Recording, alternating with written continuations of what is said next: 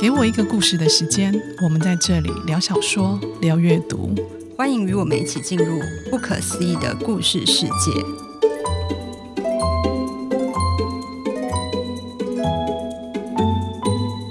大家好，你现在听到的是《给我一个故事的时间》，我是婷婷，我是冰如。今天进入主题之前，我想要先问婷婷一个问题：呃，你在挑选小说的时候，你有没有比较偏好的类型啊？我其实都可以看诶、欸，只要是小说。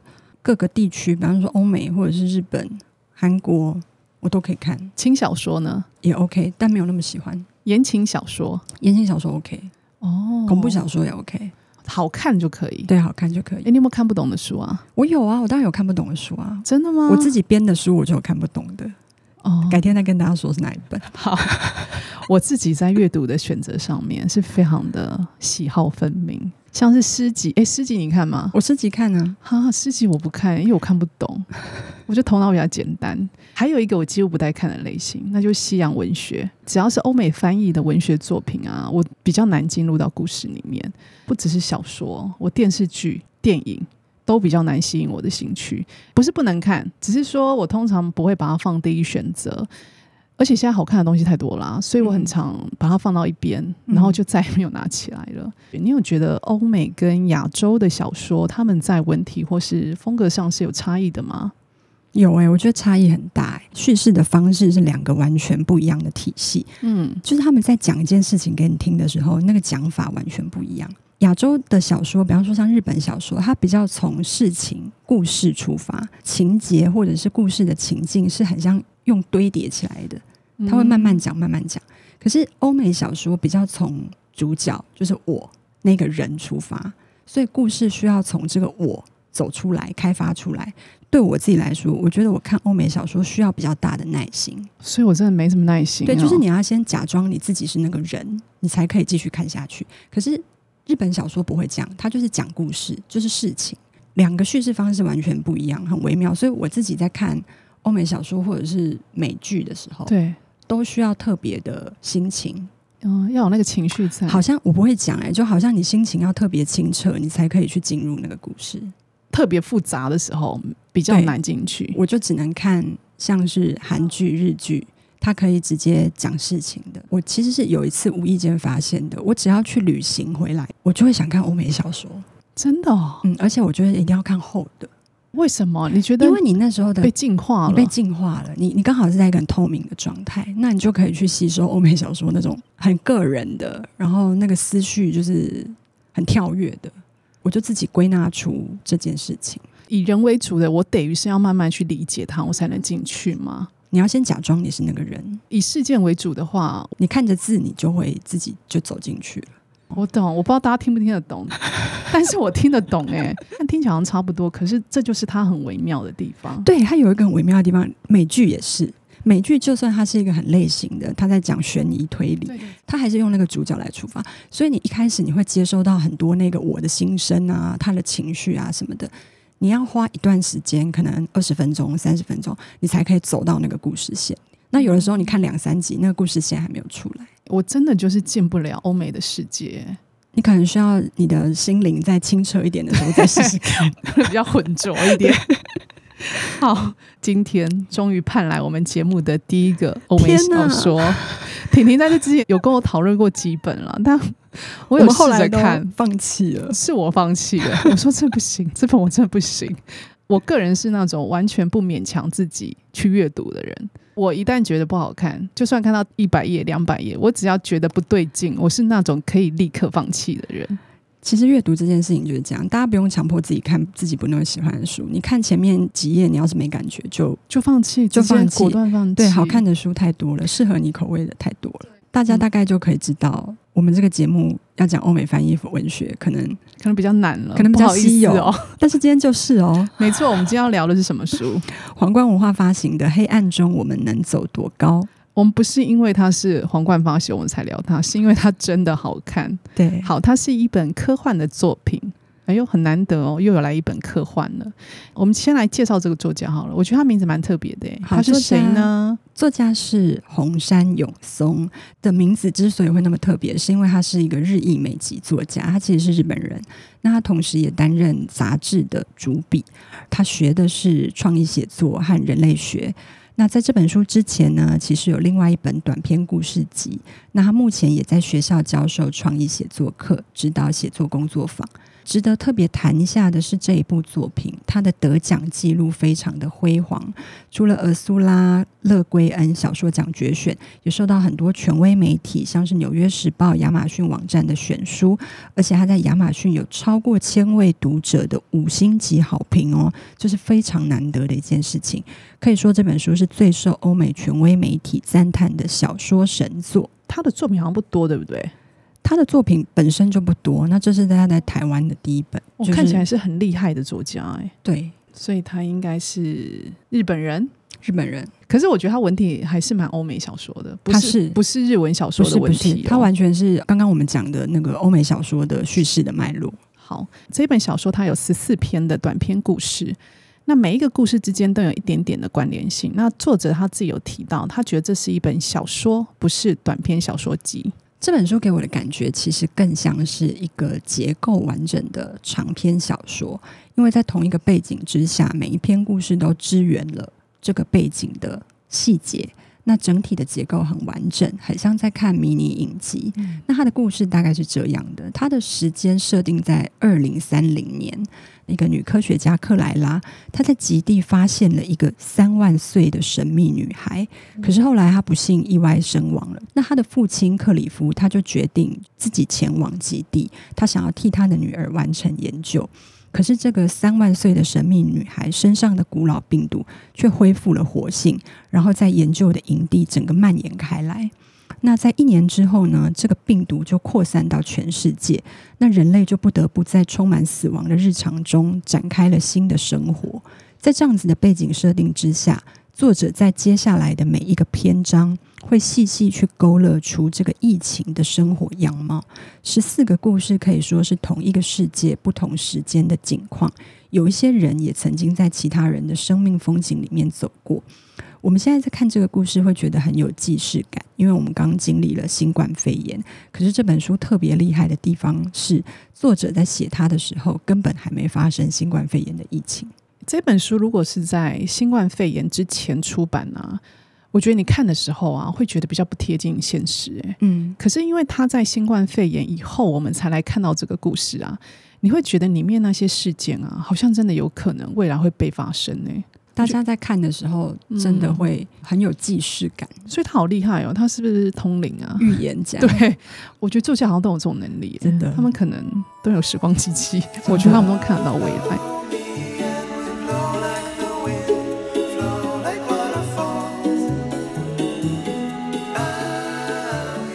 看完这本书，我脑海里面浮现的一句话是：“凝视围城。”凝视爱与死，围城就是微小的灰尘啊。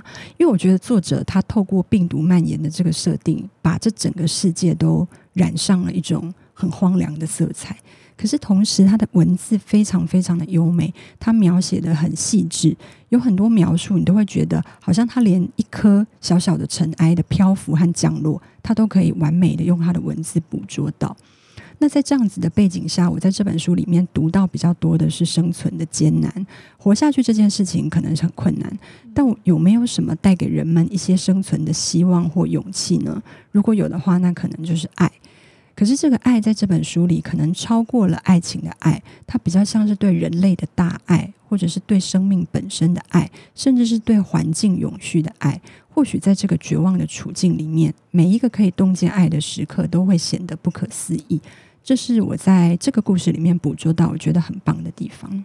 这本书我觉得它要叩问的议题更深呢，就是比起我们上一集聊的在西的那一本书，对，他要叩问的那个世界观其实是非常的残忍。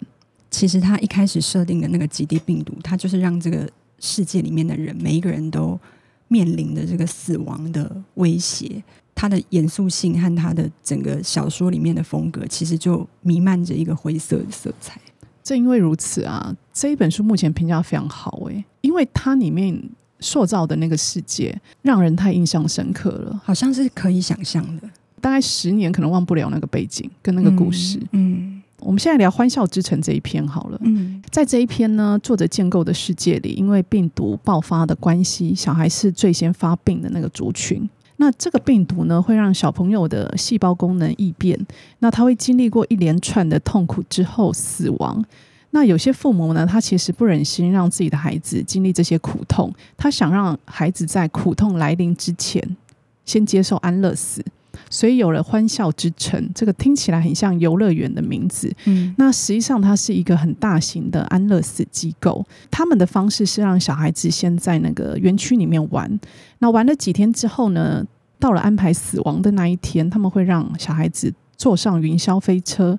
那在云霄飞车的高点，他们会开始下降，下降后的几秒，小朋友就在在那个瞬间停止了生命。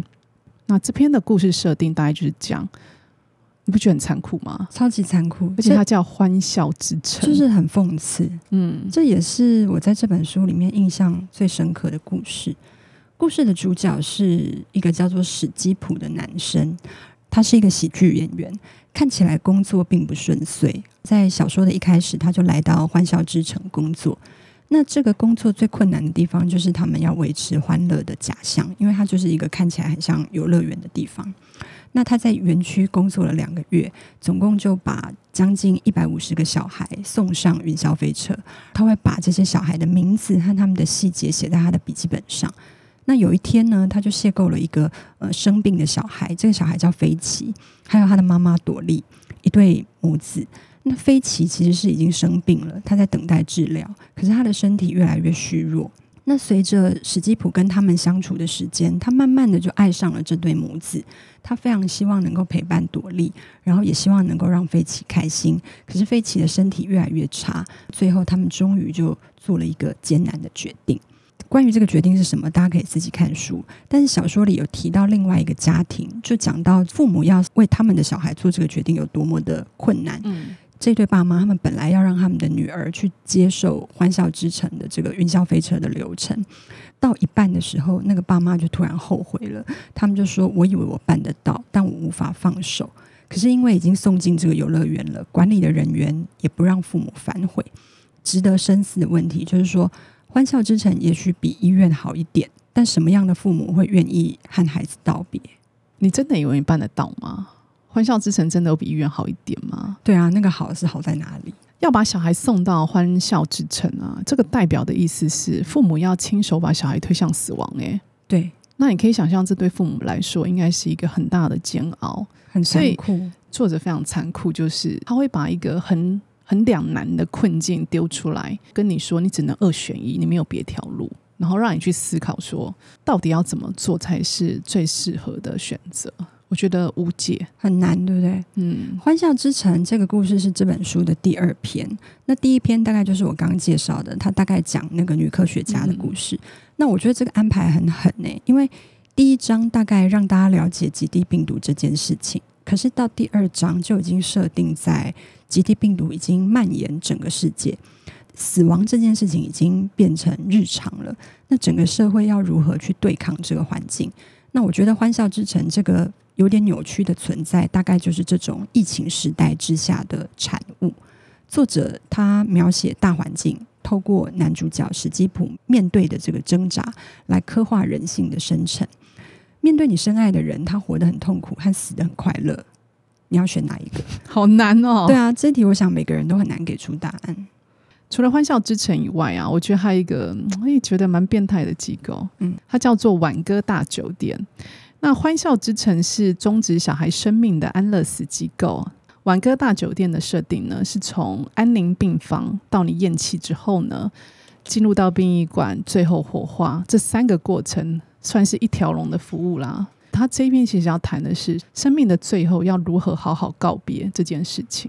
总觉得在这个小说的这个极地病毒的设定之下，好像会有晚歌酒店的存在。也是一种对，也是一种合理。嗯、那这一篇的主角叫做丹尼斯，他在挽歌酒店里面当经理，那其实就是类似饭店主人，然后身兼礼仪师和门房这样子。你需要照料你客人的所有需求，小说里面也描述到，这个地方其实就像一般的饭店一样。比方说，如果你要客房服务的话，到午夜其实都有；然后要女仆服务的话，大家可以按九，现场礼仪师可以按八，就是它就是跟一个饭店的设定一样。这个主角丹尼斯其实就是上一篇《欢笑之城》小男孩飞起的爸爸的弟弟。哦，稍微远来，稍微远，对，但有关系。嗯、那你可以隐约从故事里面看到。丹尼斯跟他的哥哥和妈妈彼此之间关系不太好。那故事一开始呢，这个丹尼斯就跟妈妈和弟弟一起吃饭。那弟弟就告诉他说，妈妈生病了，那希望哥哥你可以搬回去住。可是，在那之前呢，丹尼斯的爸爸也因为疫情的并发症过世。然后，这个丹尼斯他没有回去送他最后一程。那也因为这样，他跟家人的关系就疏远了，然后彼此心里都有一些芥蒂。这部小说里面的主角都有一个共同点，就是他们跟家人的关系多半有问题，可能是误会，可能是心结。你可以想象，就算没有极地病毒，他们也处在关系的难题里。可能跟作者亚裔的身份有关，就是里面有很多人都是亚裔的背景，在这个美国生活，这种格格不入，似乎就更加深了这个科幻设定的写实性。就是说，就算没有极地病毒，我们本身可能就处在。回家的这个难题里面，那丹尼斯他在自己的人生里面，他没有办法和他的父亲道别，可是他的工作却跟死亡息息相关，因为他在晚歌酒店工作嘛，他经手的就是这些客人的死亡，这一点其实还蛮讽刺的。晚歌酒店的设定有点意思，就是他以一个饭店的场景来营造一个告别的仪式感。在这个房间里面，那张床上的人即将离开世界的话，你要对他说什么？你要怎么跟他一起回忆人生里面跟他经历的片段？其实这样想的话，晚歌酒店也有它温馨的地方。就是说，如果死亡无法避免，我们为什么不选择慎重的告别呢？其实看到最后，我觉得有一点温馨诶。虽然前面会觉得他好像把这些死亡有关的东西当做一种买卖，嗯，然后这个。酒店的设定好像有点变态，可是到后来，他有描写出即将要面临死亡的人，然后他们把他送到这个挽歌酒店，他的亲人在旁边围绕着他，跟他告别。其实我觉得就是一种慎重告别的仪式啊，就是生命的最后，其实每个人有自己的选择方式啊。对，就像丹尼斯，他跟自己的家人，他是没有办法做到的，对但是他以一个第三人的身份，他跟他的那些客户。他其实是可以看着他们做的。对，那这十四篇的故事里面，你有没有比较推荐的一篇？我很喜欢里面有一篇叫做《猪儿子》，他的名字有点特别。对，那这一片的主角其实就是刚刚《欢笑之城》那个小男生的爸爸。我们看到不是那个妈妈带着小孩吗？他是单亲妈妈。对对对。那这个爸爸他就是跟这个爸爸离婚，朵莉就是跟这个爸爸离婚。这个爸爸在《欢笑之城》里面没有什么出现，看那一片你会以为他好像是一个不太负责任的爸爸，可是原来不是这样子，他是一个研究器官再生的科学家。那这个故事刚好就是接着飞奇那个小男生死去之后的时间序。原来这个爸爸他意外研发出一只会讲话的猪，科学家因为太过思念儿子，不知不觉就把这只小猪当做自己的儿子。那这只小猪呢？它被用来培养人类的替代器官，所以它的心脏啊、大脑啊、肝脏啊，都有它可以使用的地方。但是当他开始说话之后，这个科学家就决定把他留下来。他会带他去外面的花园啊，会问他天空是什么啊，然后看着这只小猪满怀喜悦的看着蓝天啊，好像这个世界原本的一切都是小猪拥有的。可是今天他因为科学研发。他的这一些受到了剥夺，那小猪就很喜欢跟着其他的研究生一起喊着这个科学家博士。他会讲话，然后他的智力也慢慢的提升，然后甚至他认识了一些词汇，比方说他知道寂寞是什么，然后他也听说了这个科学家的儿子飞奇刚过世的事情，可以慢慢的开始可以共感人类的情绪，所以他大概知道这个科学家的心里是很难过的。那在整个养猪跟这个小猪互动的过程中，这个科学家他也回想起自己跟儿子的过往。一开始他其实想要借着研究这个小猪，然后挽回儿子的生命。儿子离开之后，他现在看着这只小猪，他其实很想要救这个猪儿子一命。整个故事的大概是这样子。那这一篇的结局，我觉得非常感人。有一些看过的读者跟我说，这一篇让他们看到掉眼泪。我觉得是这本书写的最好的一篇。哎，那个小猪的设定啊，科幻小说很常出现，他只是他把机器人换成小猪、啊。对，我们说一千种蓝也是这样。对对对。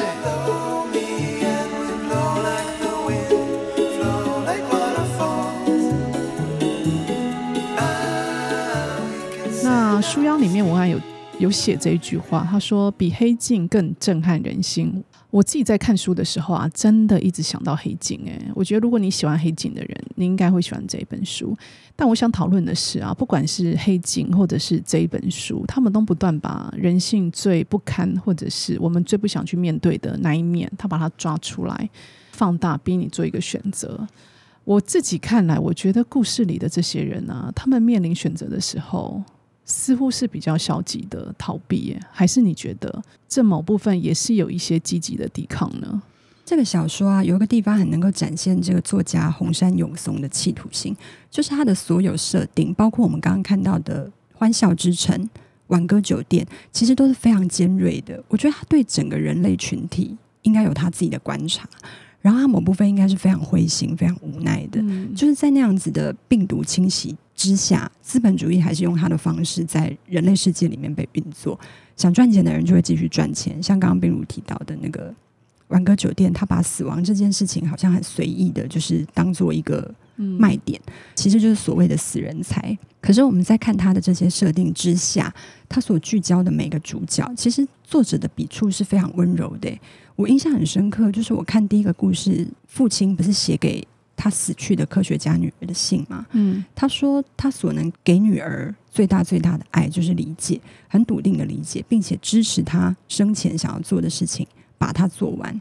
所以我看这个小说，我会觉得死亡的阴影很像笼罩着每个字句，但是那些主角所做的每一个决定，有些当然没有做决定，但是我觉得有一些人做出来的决定，其实都是一种爱的表现。爱跟死其实是非常矛盾的，可是在这部小说里面，我觉得某部分是这种毁灭性的大规模的死亡，才能够逼出人类最极限的爱，也就是在这种荒凉之中生出的爱，其实特别的珍贵。不论是那个科学家的父亲要去理解他的女儿，或者是欢笑之城的那些把小孩推向死亡的父母，他们要做任何抉择一定都不容易，可是他们还是希望能够被理解。爱很抽象，可是如果你讲理解，好像就很具体。理解或者是被理解，其实就是爱的第一步吧。毕竟他塑造的那个世界观，真的没有一个最好的选择。哎，对，你只能选一个你比较能够被理解的选择。没错，嗯。最后一篇《几率之境》放作最后一篇，你怎么看它？我觉得这篇好抽象，好诗意哦。其实我这篇看了不止一次，哎，就我不敢说我自己有完全看懂它。可是，作为这本书的最后一篇，我觉得他帮这个故事写下了非常美、非常有想象空间的一个结局。它的名字叫做《几率之镜》，几率就是那个几 percent 的那个几率，然后镜就是镜子的镜。什么是几率之镜呢？就像望远镜，但是它的镜片是由某种生命体的祖先那种像是果冻状的遗体制成的。有没有很抽象？有。可是这种镜片呢，它能够让人们看透每一颗种子内在的本质。就是你拿着它去看每一颗种子的话，你可以去看出那个种子内在的存在的东西是什么。是不是看不懂？听不懂？对，他写的就是这样。那所以我在看的时候，整个就是处在一个模糊然后想象的状态。总之，在这个故事里面，有一个我，有一个第一人称，他声称说，在地球建设好之后，他会成为地球里面的第一个生命和最后一个生命。然后这个我，他会在地球上观察，在必要的时刻，他会给予人类一些指引。他可以创造一切，然后他也可以经历一切。接下来就开始讲这个我的一些经历。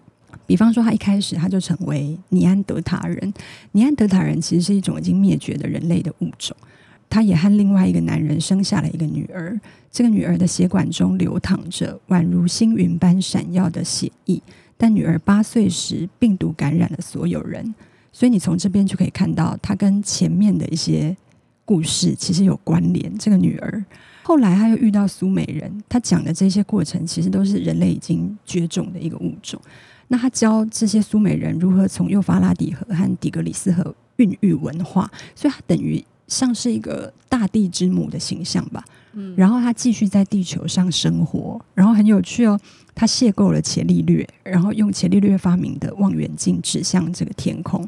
他又再次转世，他变成了牛顿的室友。一直到十九世纪，他也在美国思考人类的各种可能性，甚至经过一场又一场的战争，直到一开始引发的疫情又从极地爆发。就是我看完之后，我觉得我没有很懂，但是我觉得如果人类历史写成小说，大概就是这么美吧。看完似懂非懂，但听你讲完，我有一点懂嘞。对，他就是有一点要把前面的故事串起来，可是他用的是一个很科幻的、很抽象的方式。它看似是一个终点，但它其实是一个起点。我觉得那个《几率之境》这一篇啊，它会让每一个读它的人都会有自己的诠释。对，我觉得每个人观点可能是不一样，这点还蛮有趣的。嗯、最后，其实是我一开始看到这个书名，我就一直念错。它的书名叫《黑暗中我们能走多高》。为什么不是走多远，而是走多高呢？这个书名其实是来自里面，其中有一篇故事叫《穿过记忆花园》。然后那个《穿过记忆花园》的整个故事大概就是说，它就是设定说，有一群因为生病然后昏迷的人，他们突然间在黑暗中醒来，可是这里太黑了，就是大家都看不到彼此，然后隐隐约约觉得上面不是远方哦，是上面垂直的上面，好像有一个唯一的出路。那你要怎么到上面？啊、大家就开始用他们的身体堆叠人体金字塔。主角一个叫阿俊的一个男生，他是一个非常瘦小的日本人。那他的体型最瘦小，当然就是最后上去。嗯、他最后这样子踩着大家上去的时候，他就突然间有一种漂浮在水中的感觉。可是越堆越高之后，突然间一个震动，整个金字塔就垮掉了。那就在大家抱怨是谁出的这个主意的时候，突然间无数个散发光芒的圆球出现。原来这个圆球里面可以看到每个人的生命的记忆的片段，然后每个人突然间都被这些圆球映照出他们的脸庞，大家开始看得出身边的人长得什么样子，每个人也看着属于自己的那个圆球，沉浸在自己的生命记忆里面，有的时候也看别人的记忆，就这样子看来看着，突然间有一个哭闹的小婴儿出现了，那大家就突然有一个想法，因为小婴儿他很小嘛。大家就想说，我们再堆一次，然后把它放到最高，就可以把这个小孩送到顶端。所以在这部小说里面，它的时间和空间，嗯，好像是没有局限的。对啊，不然正常怎么可能有人体金字塔往天空走？对啊，对啊，所以我觉得这个高应该是一个是它代表是空间上的远，就是我们可以走到多远去。挣脱这个黑暗的一切，那、嗯啊、或者是它也可能是时间上的远，就是在这个极易病毒肆虐的这个时间线那么长，可是，在很久很久以后，那个光明的未来是不是可能会到来呢？我觉得那个高可能也代表着一种时间。以穿过记忆花园这一篇里面，故事就安排了一个婴儿为这一切提出答案嘛？你不知道他最后到底到了那个最顶端，到底看到什么或发生什么？小说没有写，可是其实。那个婴儿，那个生命，其实就是最贵重的一份希望。蛮好奇大家怎么诠释每一个故事，对它背后的意义。对，我觉得这本书它的一个迷人之处，应该是每个人看它会有自己对于这个科幻的背景，或者是对于这个书里面要讲的东西，会有自己不一样的诠释。因为作者给的想象空间非常的大。那我们来结尾吧。经过疫情之后，看这样子的一部小说，真的很有既视感。小说里面刻画了一个死亡无处不在的世界，但在这样的黑暗和荒凉里，我们可以用什么姿态朝着明天继续走下去呢？黑暗中我们能走多高？也许没有给我们肯定的答案，但我想象世界上真的有故事里所描述的那样的一个金字塔，可以集结信念，加上一些力量，也许真的可以把一点类似希望的东西抛掷到高高的远方。那如果你喜欢这个故事，你可以上网络书店或者实体书店用行动支持购买这本书。我们认为阅读是很美好的一件事，希望你也可以跟我们一起享受这个美好。给我一个故事的时间，今天我们说完了。黑暗中我们能走多高？欢迎大家上 IG 搜寻嗨嗨嗨底线 Story，追踪我们的 IG。有任何建议也可以留言让我们知道。我们下周见，拜拜，拜拜。